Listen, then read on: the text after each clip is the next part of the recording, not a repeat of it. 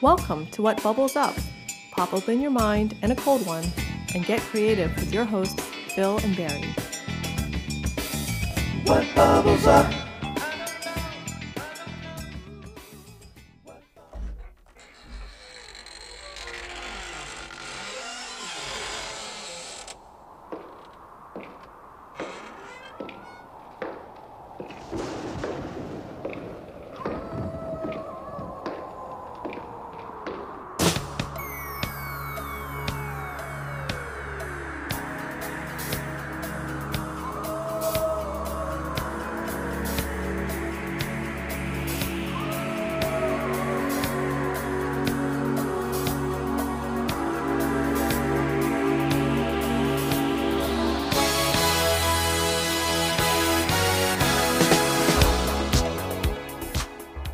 Poppin', everybody, and welcome to episode 15 of this season of What Bubbles Up, a show about spooky ideas. Where do they come from, and how do you know when they're truly great?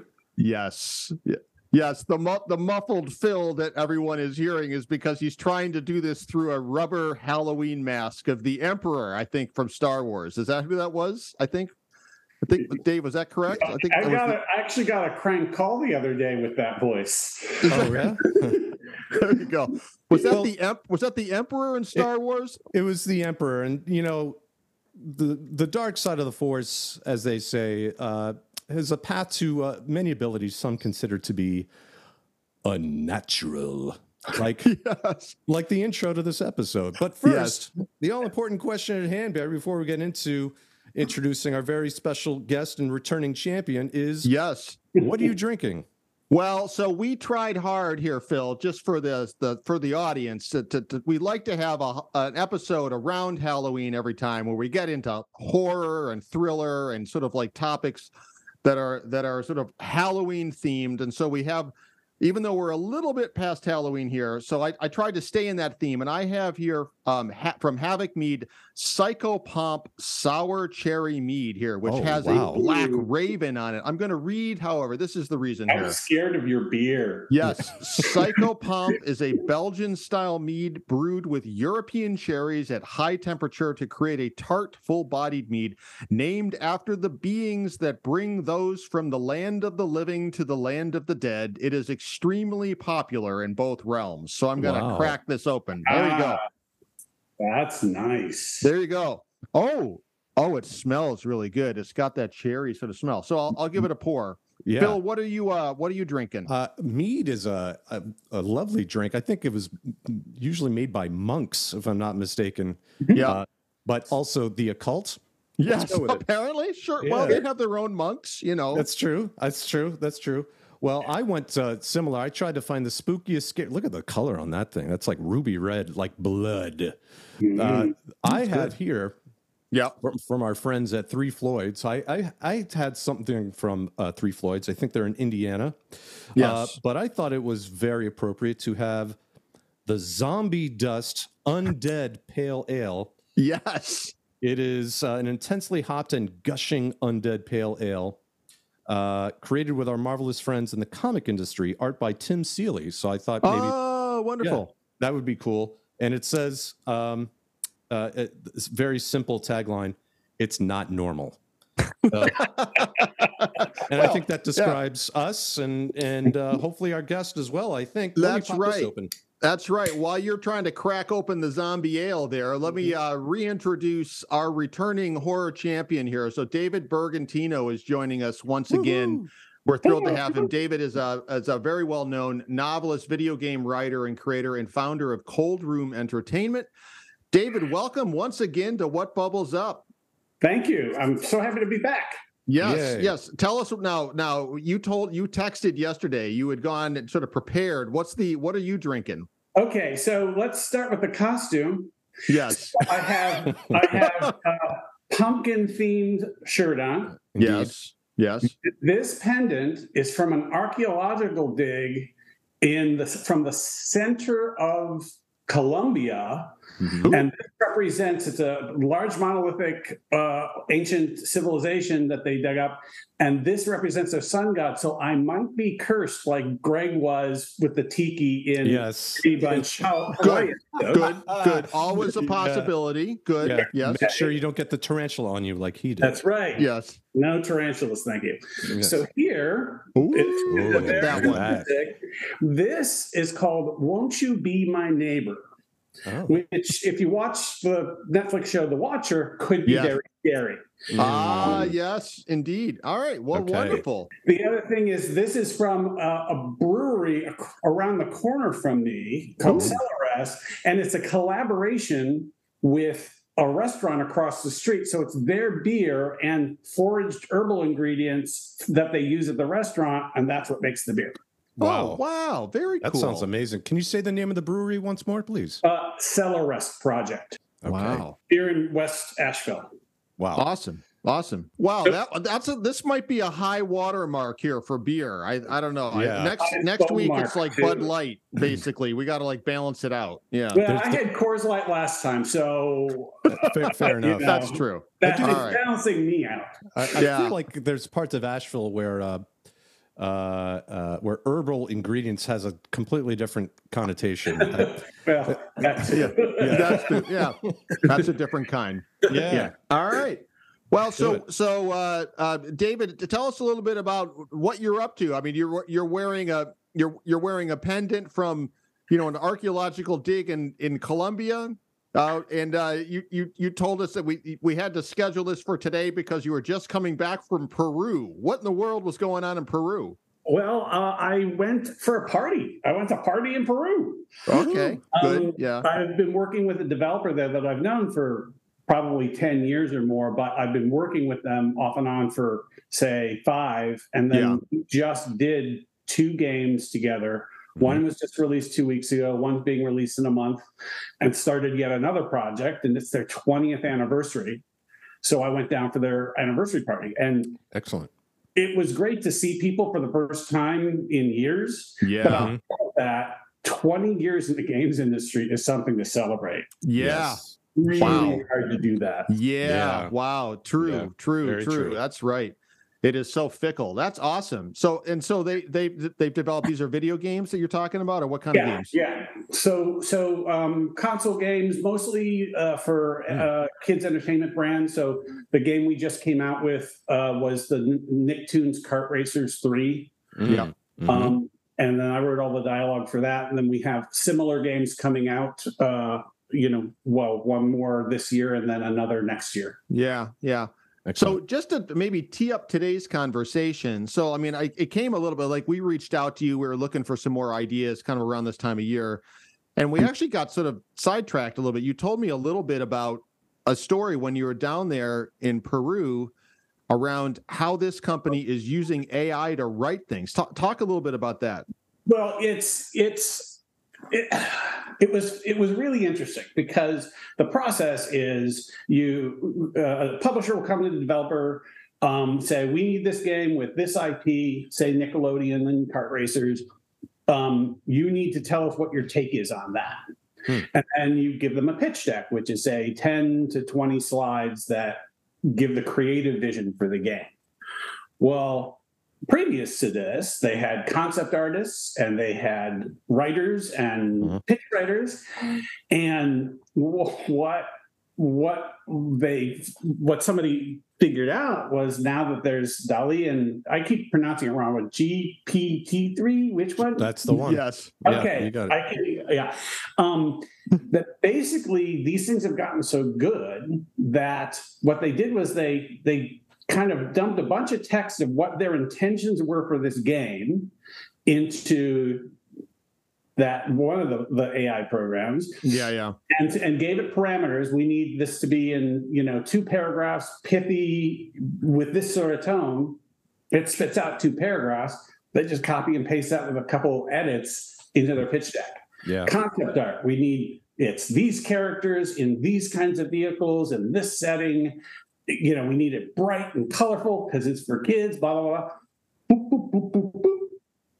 pitch deck, pitch deck, pitch deck. Yeah, the Mhm. DALL-E just like assembles the art, basically. Yeah. Yeah, yeah. Yeah, yeah. Yeah, It's a whole and so and so I was getting scared because I'm just like, so you're not gonna make, you're gonna not gonna let these these AI write your games, are you? Because I want to do it. Yeah, yeah. Well, let's talk about that because I think that's a fascinating proposition and a, and a potentially spooky one at that, which is how does a craftsperson respond to generative art? And uh, so, you know, Barry, you'll recall we had Adam Morse on uh, Yep. last season, who's Yep. uh, running a company called Components.ai. They're doing a lot of computational design methods and uh, and structures. It's basically when you can input these things and a bot can spit them out so quickly, does that take away from the artistry or does that make a craftsperson like yourself fear for their livelihood? for for me, uh, what I've what I've seen in my my general take on it is that it's it's a tool like Photoshop, like you know Yeah. anything that that that boosts your ability. Like I couldn't do without Photoshop. I couldn't. Be a good graphic artist. Well, probably not a good graphic artist anyway. But there are things I could not do Mhm. But me as a as a non as a as a writer as a person who isn't a, a hardcore i can i can use something like photoshop at a high level and fake my own movie posters no these are all real um, Yeah. and, and, Those are and legit. do all sorts of fun things that i- it's something that I would have to have someone else do. Like I can do my own pitch decks, for example. Like Mhm. you know, minus minus the whole AI aspect of it. Yeah. Um, I could probably start doing that now if, I, if that's Yeah. what to do. Mhm. And then as for writing entire games, Right. there I I don't know. I'm not afraid of that yet. Um, because it's so non-standard, the Mhm. the whole business of writing in games. There's so much variety. I don't know that it's we're there yet. And maybe we are, and I, I just haven't tried it out. But I don't think we're there yet to be able to, you know, AI generate all the stories and all the scripts for a game, Right. Yeah. even a moderate sized one. Yeah, Mhm. I I agree. I mean, I've experimented a lot, and I I do use. I, I mean, I've used Copy Shark, which has been around for a little bit. There's a bunch of other ones that are more interesting, and for GPT three in particular, sometimes I'm I'm I'm asked to sort of like answer questions, and what I find is I can actually use some of these applications to start to kind of generate options, and and uh, in the same way that search you know, allows me to find a whole bunch of sort of like image options, and then I can kind of use those and sort of combine things, and it becomes something original to me. Some of the uh, copy that I get out of GPT three sort of becomes almost like a collection of different sort of like ideas that I can almost use as a leaping off point that sort of gets me one step beyond the blank sheet of paper, and I can kind of start there. But I, I, I don't know. I think we're a while away from like sort of actually writing things that feel that feel sort of fresh and original. What I do think Yeah. that's wicked helpful yet is hopefully like you know there's always a lot of writing that can be a little monotonous and a little bit mechanical. And so if there's a way to kind of remove some of that so that our effort can be more focused on the more strategic more creative bits i'm all for it. Yeah. yeah. I think I think from what I've seen and what I'm getting, because I, I, there's another company that I know that they they, they did their entire uh, company branding and, and mission statement by just throwing a bunch of stuff on a whiteboard and Yeah. getting everybody together. And then they did the same thing. They they loaded this all into AI, said, "What's our mission?" Two paragraphs, pithy stuff, Mhm. and they came out with this really nice crisp mission that they just edited and i think the the, the, the whole business here kind of reminds i think it's better at distilling things than it is Right. Oh Uh, that's interesting yeah yeah, Yeah. is yeah. that a script for a game would be this right. Hmm. You know, the vision statement exercises this That's that's an interesting point. It's it's more um, I don't even know if that's a word, but eliminative as opposed to it's it's it's convergent, not divergent. as a writer we'll allow it yes Thank yes you. yes yes i Thank like you. yes Yeah. you're hired by Grammarly, by the way. Yeah. Just, you're in. Yeah. Uh, so so but you also raise a good point. Like there's a lot of things that these AI driven you know, let's you know GPT three, DALL-E two, um, you know, all all of those kind of generative uh, uh, assistants, if you will, can't do, which is write in a non-linear fashion, which I think is a lot of what you do and a lot of what game writers do. Can you t- tell us and our audience a little bit about what that process looks like? What why is game writing one? Why is it nonlinear? And two, uh, why is it for that very nature? Why is it just so different than writing a typical script for a movie or or a regular storyline? The, the the simplest way to approach it is you never write. It, was a dark and stormy night to the end in a mm-hmm. video game. Yeah, yeah. Mm-hmm. And what you do is you may come up with a synopsis of a story, but generally what you do is you write you write the tiles and the video game is the grout of a mosaic. Yeah, yeah. I love it. I love it. Great. and great so you're visual. you're only writing pieces of things. You're never writing this this one continuous uh, through line and text that is strictly what is shown. Yeah. Mm-hmm. But you still have to have but you still have to sort of like understand like the direction of the river. Do, do you know what I'm saying? Yes, yeah. yes, you, you, do. It's also in three 3D if you can uh, think of it that way, because you're not only writing this through line, which is say the main story of uh, you know an open world game. You're yeah. still going linear from point A to, to point Z, but um, you know, but you have this whole world to explore. So you've also got all the stories that are not yeah. part of that story. And then you've got um, those are like the side quests. Then you've got the business of where you're just walking through a, a village and you hear what people are saying as you're going by. So you're filling in the world that way. And it's mm. there's there's part of your nonlinear right there because right. it's yeah. not, not part of the part of the flow, but it's important for that world to be alive to yeah. have that to have that dialogue. Yeah, mm-hmm. I mean, I, I, just to sort of get to the heart of I think w- what we want to really talk about today. It's like whether you're talking about a horror video game, whether you're talking about a kids video game, whether you're talking about some sort of an adventure game, the level of writing in video games has really never been more important i would argue to like the success of the game right it used to yeah. it, it's just there's a level of narrative that i just find so fascinating it and uh and and having sort of an understanding of the art form the ability to kind of like sort of have this if then style of thinking i would argue or to be able to kind of write in in tiles and sort of like trust that the grout is going to tie it together. Mm. um i think it's a narrow set of people. I mean david you and i were talking about that that that can kind of do this right now. It's and it's a but it because it is kind of an unusual kind of writing too you know you've got these sort of like twin sort of like um uh like uh forces at play one the writing is really really important and then on the other hand it's kind of an unusual form to some way and like there's not a lot of known people that do it like you sort of mentioned that there were like three kinds of writers these days right. in video yeah. games so I want to get into that a little bit okay so there's there's there's the writers that are embedded in in uh, video game companies. And that's mm-hmm. particularly in companies where their games are story based, like RPGs, um, anything by Naughty Dog, like Last of Us and Uncharted, yeah. Uh, mm-hmm. Sony, Sony Santa Monica, God of War.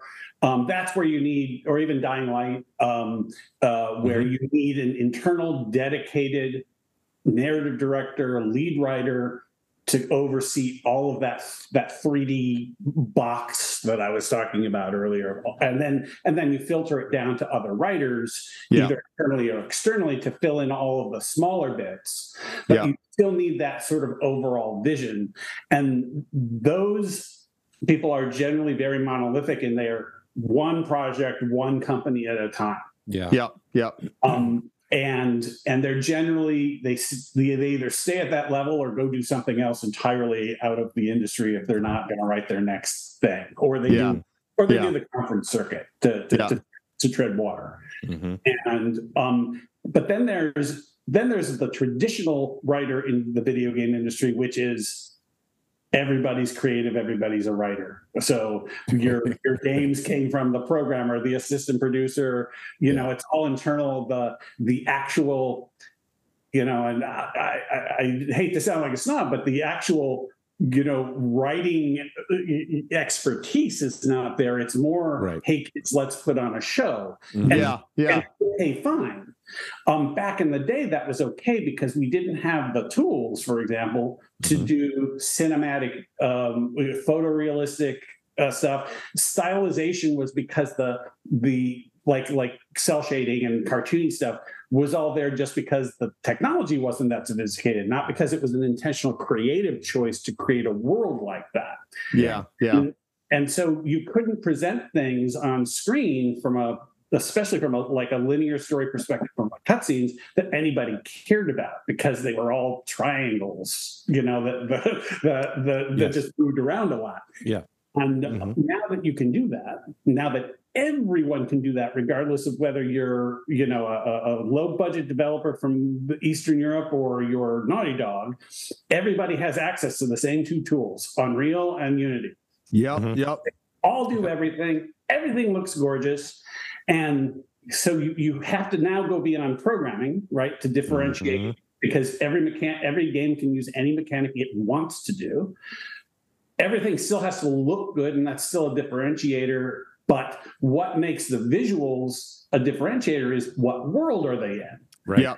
and the world and the story and the characters that's what writing is like I, I rarely even talk about i'm talking about writing these days i really talk about writing a story i talk about world creation world building Yep. Yes, yeah. Yep. Yep.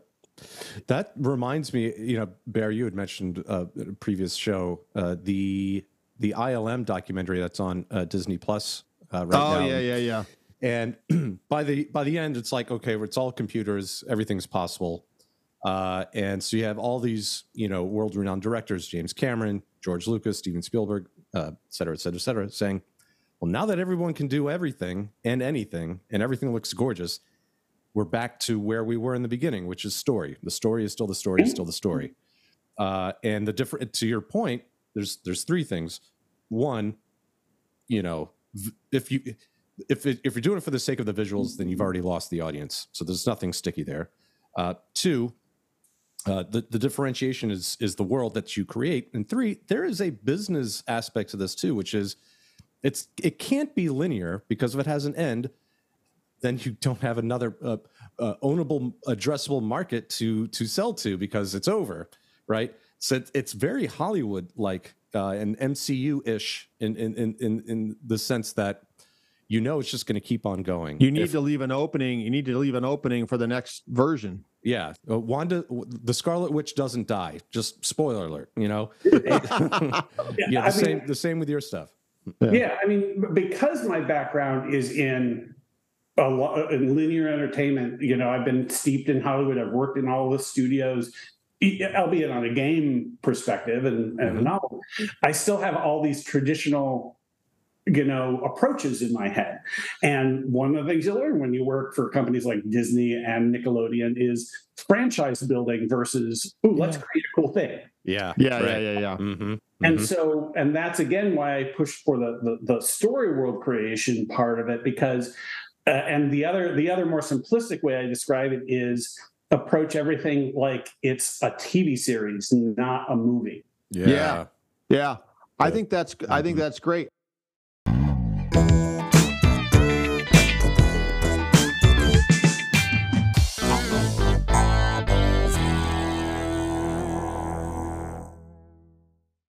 What bubbles up? dive into a little bit of, of of what you're talking about though. So like the story is important. You cannot just win just on sort of visuals alone. Everybody has unity and and and all that kind of stuff. And yet um there seems to be this middle space that you were sort of talking about right? There's if you're not like one of these companies that has like this whole internal infrastructure kind of like thing um and you're not like just willing to kind of like, hey, let's put on a show where maybe you're not going to invest in the writing.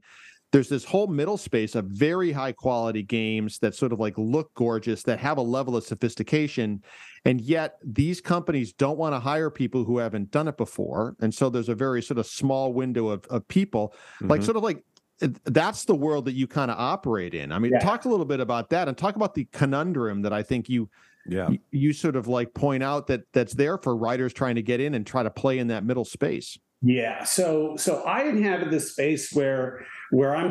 It boils down to I'm scalable because Yeah. I am just Dave. Um, uh, uh, Yeah. don't sell yourself, yourself short. Come on. Yeah. I can, I can, I can work. I, I can be a little mercenary about it, which is a mercenary about, it, which is maybe the the negative connotation that isn't fair. But the idea is that I am not up in the hallowed halls of Uncharted and God of War Ragnarok. What Right. happens is I'm a guy who who has some writing skills, who had tons of experience in both writing and games, and I want all these other people who can't afford those writers Mhm. Yeah. and wants to do better than than um, you know home growing their their narrative.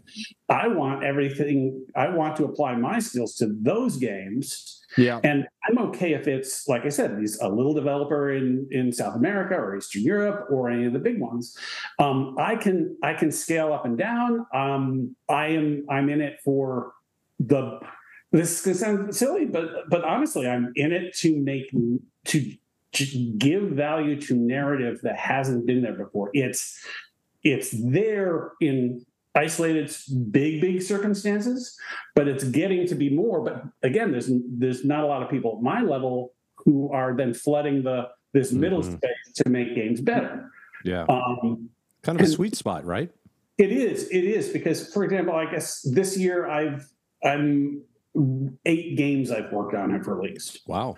and that sounds like a lot, but the way a writer integrates into the uh, game development is it's a drop in, drop out thing. So what you're doing is you're playing Tetris with your work, Yeah. Yeah. real efficiency Mhm. to getting a bunch of it done. So I didn't work on eight games all at once. I worked on two or three at a time that all leapfrogged or, or Yeah.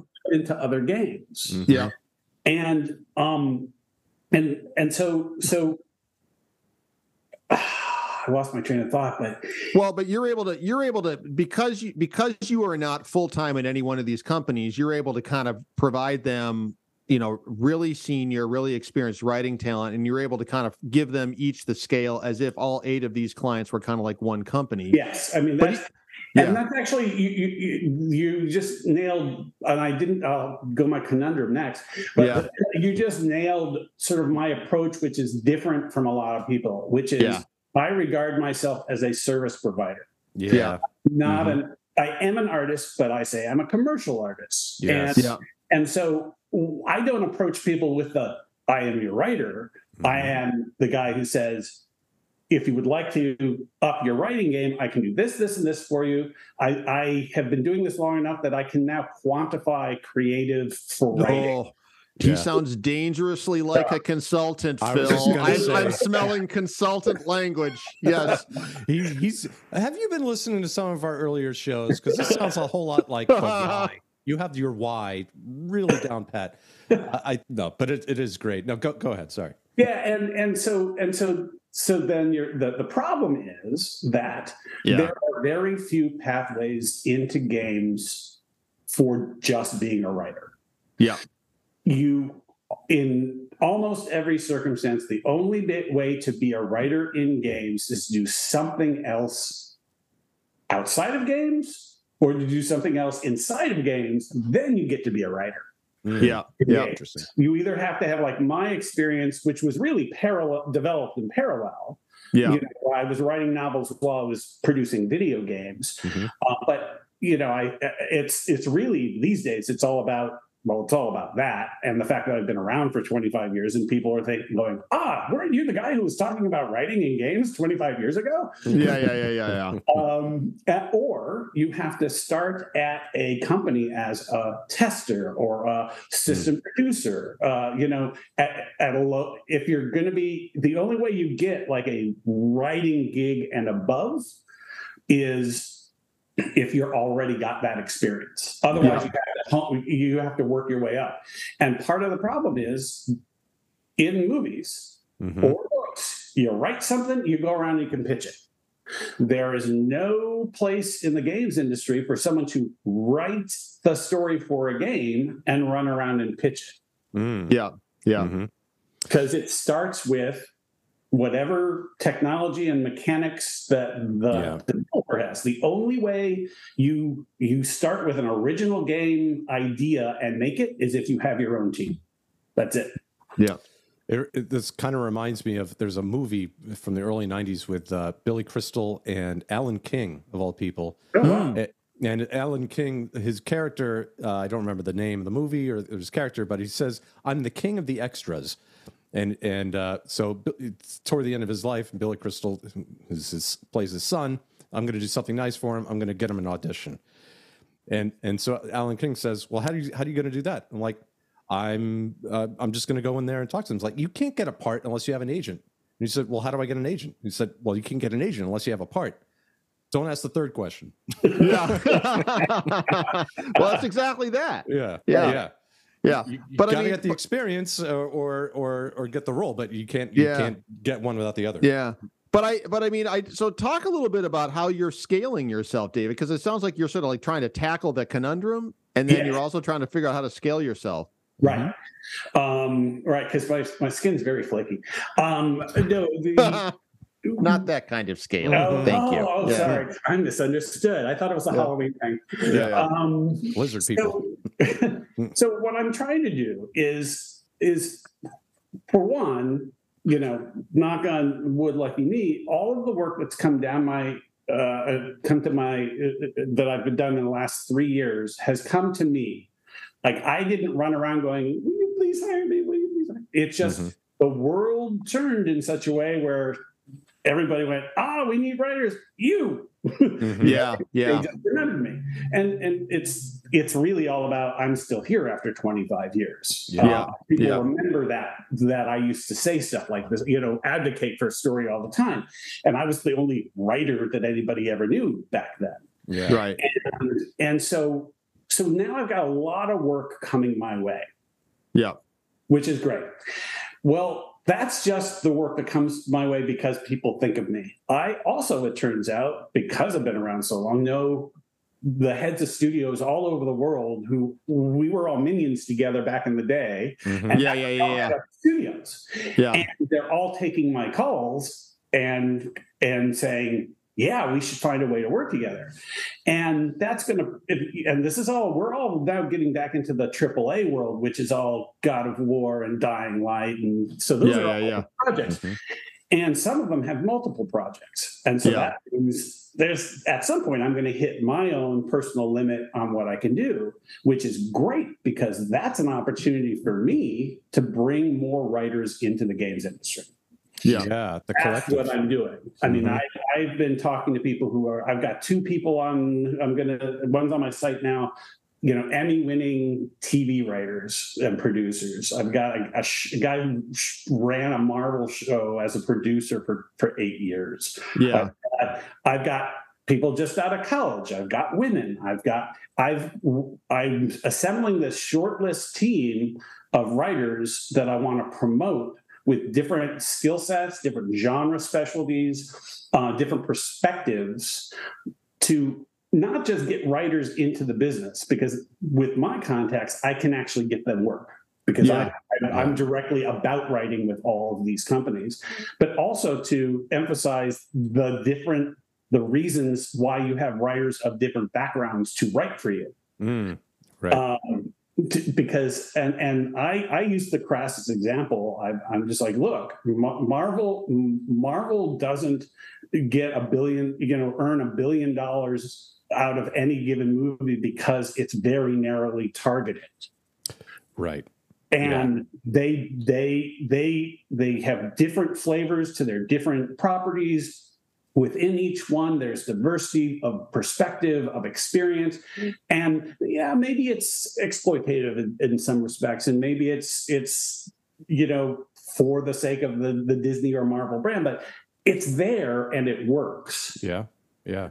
and and so part of my advocacy is to get these different perspectives in your game to broaden the appeal of your game Yeah. Yeah, it's it's it's it's altruistic, but it's also you know just good way of networking, giving people opportunity, and making the games better. Mhm. Um, I, it, I'm not making this up because it's already in the script, but but I am reminded, in fact, of you know a James Cameron and all these other people who came up in the in the school Oh. of Roger Corman. Yes. You know, Yes. he would do, I mean, he first of all, he worked his people to the bone. Uh, Yeah, like yeah. 22 hour days, no budgets, barely like the food service was garbage. Uh, Yeah. but they came out with like, you know, a master class in how to work, how to work on the cheap and get a pretty decent product out of it. And then they make Yeah. billion dollar movies. Like, Yeah. is that you now? Is that kind I'm, I am too lazy to make other people work hard. um, but and it's it's sort of the joy and the, the the this is like I really have found the sweet spot because the thing is about writers in games is it's not cost efficient for the most part. It's not cost efficient to hire a writer on staff, Yeah. especially a lower level writer Yeah. because it's so drop in and drop out, and you you lose the, their value if they're sitting there doing nothing for three months while the game is being actually developed, and then you have to write to what was developed, and then it changes again. Yeah. Yeah. So, so the scalability thing comes in when I'm bringing all these writers in. It more as a as th- they'll all be contractors. It'll be like a Yeah. collective, like Uber. So so it's it's it's not going to be an agency, not going to be a management company. Mhm. There's still a brand being built of cold room of this is where you come for writers, this is where you come for quality, Yeah. and and and so I'm still going to manage the process a little bit more, Mhm. but I can now matchmake writers and clients. I can build teams. I'm pitching. I've got two clients who are really excited about about me building teams for them for various projects within their uh, Mhm. within their portfolios. Yeah. What I like is I like the note. I mean, first of all, I do think you should run around calling yourself the uh, Roger Corman of video game writing. I think that's a good idea. really happy with that. if, if not, if not Roger Corman, at least Harvey Korman. Can we go? Yeah, yeah. that? You know what? I'd be Oh! more inclined to Harvey Korman. There Yeah. you go. Yeah, but uh, but what I what I like, I mean, uh, uh, sort of the obvious thing here, just is again, I I am sure these are incredibly talented writers, but people would be afraid to hire them because the genre of video game writing is Yeah. so weird. But they go, you know what? I'm going to give them a shot because David's attached. Yeah. David Right. can coach them. It's it's the notion of a studio with a creative director attached, and then when these people become big hits and sort of run off and are the James Camerons or the Ron Howards of the whatever, sort of like you know they come out of like the Roger Corman studio. I just think that's awesome, man. I just I love Mhm. I love the notion of you're kind of creating an avenue for people who maybe are great novelists or great other forms of writer to be able to dip into this very sort of like um specific style of writing and and I I just think I think it's just going to I think it's a great model. It's it's been fascinating because one of the things I'm doing with these writers, every writer gets a test that that I use excerpts from four projects that I've done that cover different aspects of game writing. And they're like I said, I've got I've got very experienced writers, novelists, TV, whatever, and it's been fascinating to get their their versions of the tests. And their problems are not their writing it's their assumptions that they make about what they're supposed to do based on what they've done elsewhere Yeah. Yeah. and and so like some will like it's just you're just supposed to naturalize this dialogue make it sound snappy for for uh, for western and then suddenly it becomes an entirely different story because they had this inspiration and they're like no no no no Mhm. it's the Yeah. it's the client's story you got to keep it that way Yeah. Yeah. you know great writing and so the issues are primarily technical rather than creative right. um, it's because they just haven't had to work in these weird formats before and and, and consider you know 10, 10 lines that they write as absolutely separate you know lines versus a script yeah. all Yeah. this different stuff and so it's been great because everybody's been responding with oh wow i, I hadn't thought of that and Yeah. so now by the time these guys get to their first gig they will have already gone through this process with me of me vetting them and kind of guiding Yeah. them and teaching them this stuff They won't make the mistakes in front of the client. They're they're Yeah. already good. Yeah. and Yeah. you covered them. I think it's fascinating. I, not only is it fascinating, I think one, it's it's it's commercially viable, right? It's good business.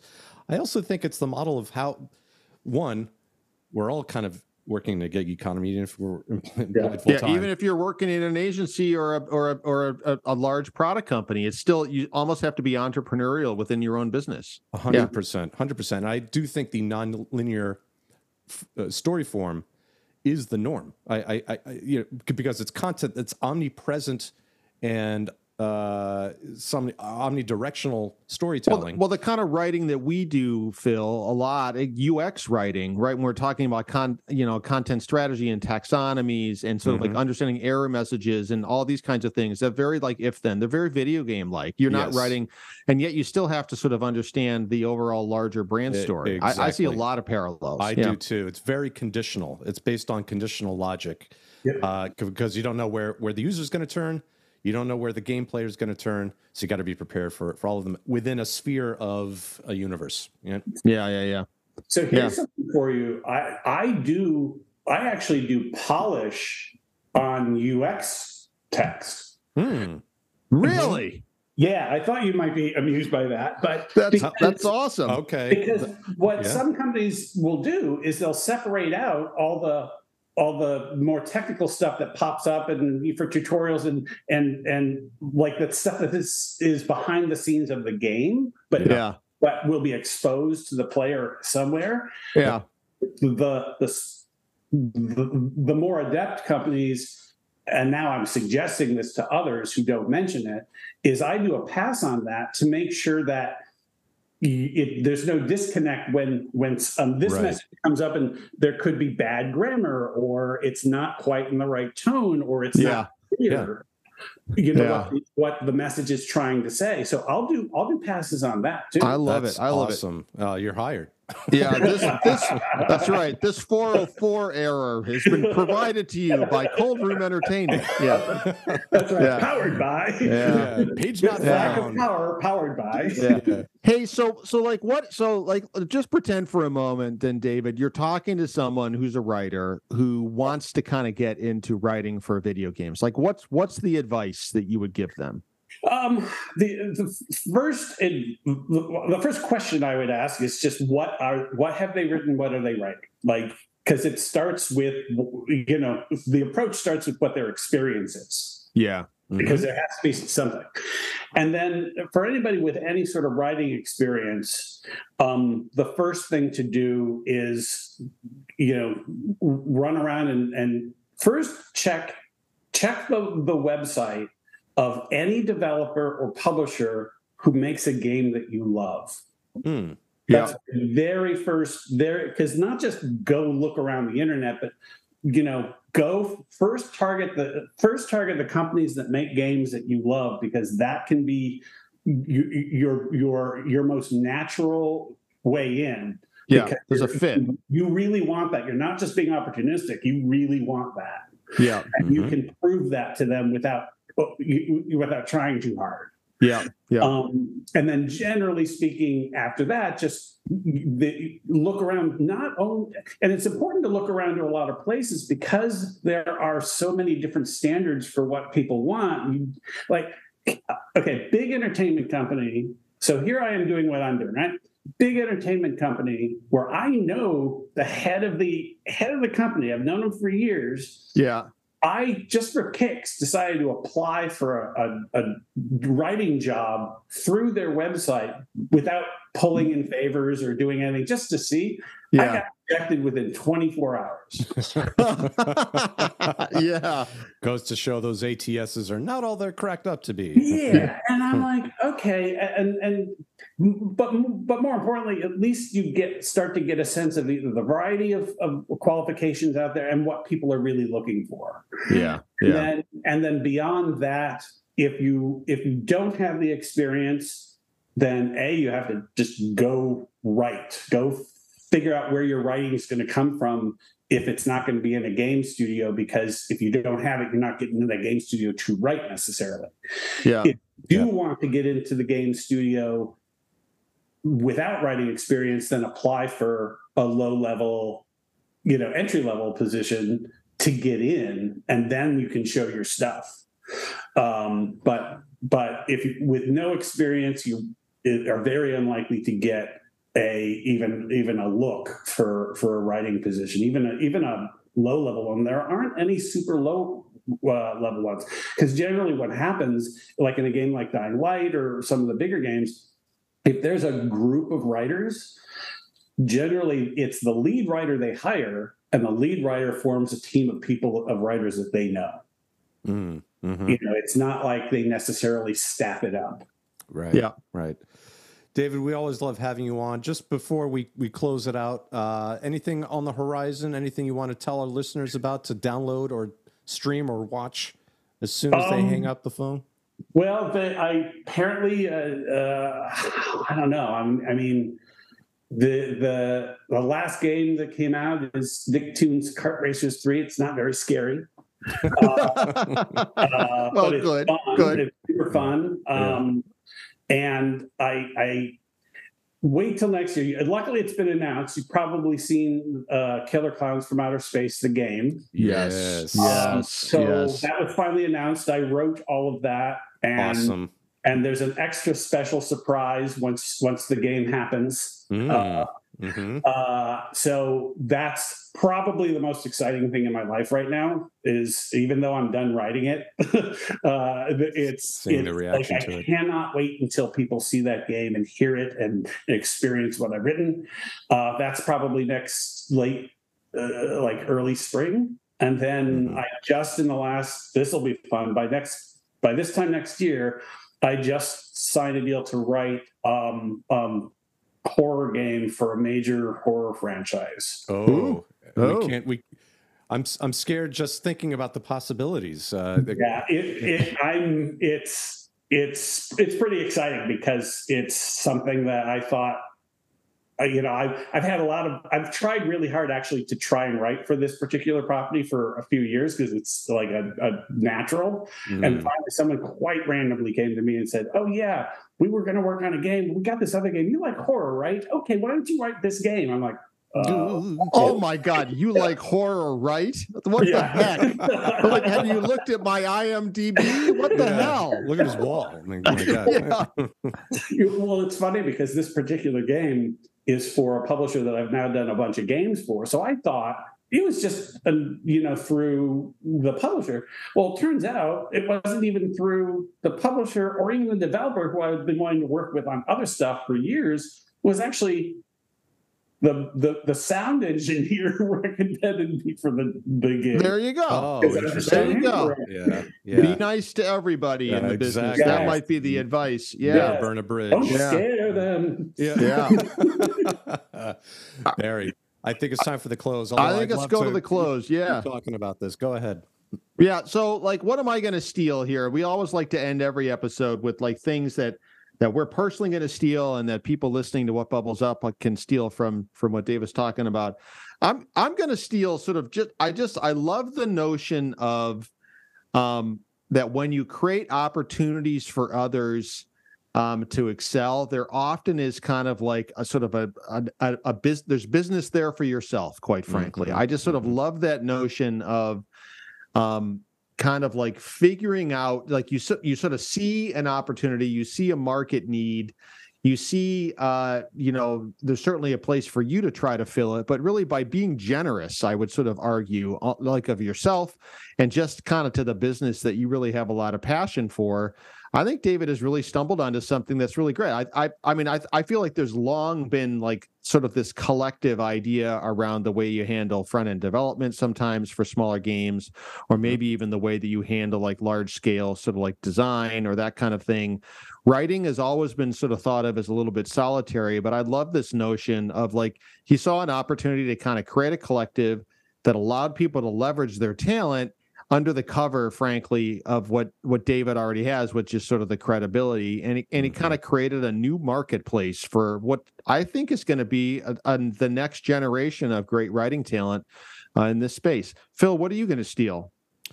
Well, I love all of that. That that's all very true, and I think you know David's embrace of of being the commercial artist. I think Mm. is is not just refreshing in some respects, but also completely market necessary. Yeah, Uh, but but the thing I'm going to steal, I think, is this this this embrace of using technology in new and interesting ways, not as a potential replacement of fear, of and and a fearful one at that of your craft, but as an augmentation of what Mm. of what it is that you do that really sets you apart. Um, there, you know, and, and and knowing its place, I think, is also the the other thing, because you you know, right now we're still in a space, and I think I completely agree with what you said earlier. AI is not replacing uh, the ability to write a whole story, but fit for purpose, it can uh, definitely accelerate the stuff that you kind of don't want to spend a whole lot of time doing, and then let your let your art, let your, your craft, let your expertise shine through. Uh, and also the embrace of new forms of storytelling i think is also very interesting because you're seeing this market trend I mean, you've been on it you know for much longer than a lot of people have uh, but now it's you know showing other people you know helping them helping them see the light of what storytelling in the 21st century actually looks like and uh, I guess uh, I guess what they say is not true. You can teach an old dog new tricks, uh, Barry. Are you saying that Dave is an old dog? I'm wait, wait, I've, I've we- lost the analogy. I'm saying if d- forget about what you know and how seasoned you are in your experience. Always Yes. be willing to learn, pivot, and try Yeah. new things, and but still infuse your own art through it, and it'll it'll spawn off in new and interesting ways. So I agree. I agree. David, David. So, like, what what are you taking away from the conversation, David? Uh, I'm I'm t- I'm taking away a a focus on on this new technology as tools because I think I told you I'm I I've been so stuck in my because look at its base Mm. writing is still what it was 20 years ago 50 years ago 75 years ago mhm. it- you know, technology for film and technology for games has evolved, but the basics of writing and what it needs to accomplish Hmm. um, is still. And this is this is why this all still works because it's still. It, and that's a constant. It's, it's been a constant. But then to to then use some of these new tools to explore, like use it, explore new ways to approach that, and and see and see what comes out of that um, could be could be really interesting. But like Mhm. for now, I kind of really really rely on the fact that really storytelling is what storytelling has been since you know since we were all sitting around a campfire, you know, all very very hairy. Well, Yeah. hairy we are now. Uh, uh, but it, it, but the the business of the of, of how you how you tell stories for some of this like VR is an, is, a, is an is it's still a niche, but it's still an interesting thing you have to solve for in storytelling. yeah. The tools to then tell stories, like using AI, like how do you use that in an optimum way if you're going to do a long form game, for example? Yeah. Yeah. How can you Mhm. use it? Yeah, I think it's fascinating to think about. Awesome. Well, David, once again, uh, thank you so much for joining us here. Phil, why don't we kind of like roll into our close here? I think. Let's do it. Yeah. Yeah. So, like, what bubbles up, listeners? Happy Halloween! A couple days late for all of you. Um, and uh, thank you once again to uh, David Bergantino, so the founder of Cold Room Entertainment, writer, novelist, uh, the Roger Corman of video game writing. I don't know. We're gonna try for that. Uh, and uh, thanks to all of you once again for listening to another great episode of What Bubbles Up. Please subscribe. Please share with your friends. We can find What, what Bubbles Up here, of course, on Anchor, on Apple Podcasts, Google Podcasts, Overcast, Pocket Cast, Radio Public, Spotify, Oh, and several other platforms that I always sort of forget. Or, of course, you can always find Penny past episode of our past three years in counting of What Bubbles Up by visiting whatbubblesup.com. Phil? Absolutely. If you want to get in touch with us, please feel free to do so by emailing us at whatbubblesup at gmail.com, or you can follow us on Twitter and Instagram at whatbubblesup. Once again, thank you so much, and a happy Halloween to David Bergantino, novelist, video game writer, and uh, founder of Cold Room Entertainment. We will see you on the next episode of What Bubbles Up. Cheers. What bubbles up? What bubbles up? Ideas bumping off like a bottle cap. What bubbles up? What bubbles up? The dark side of the Force is a pathway to many abilities some consider to be unnatural.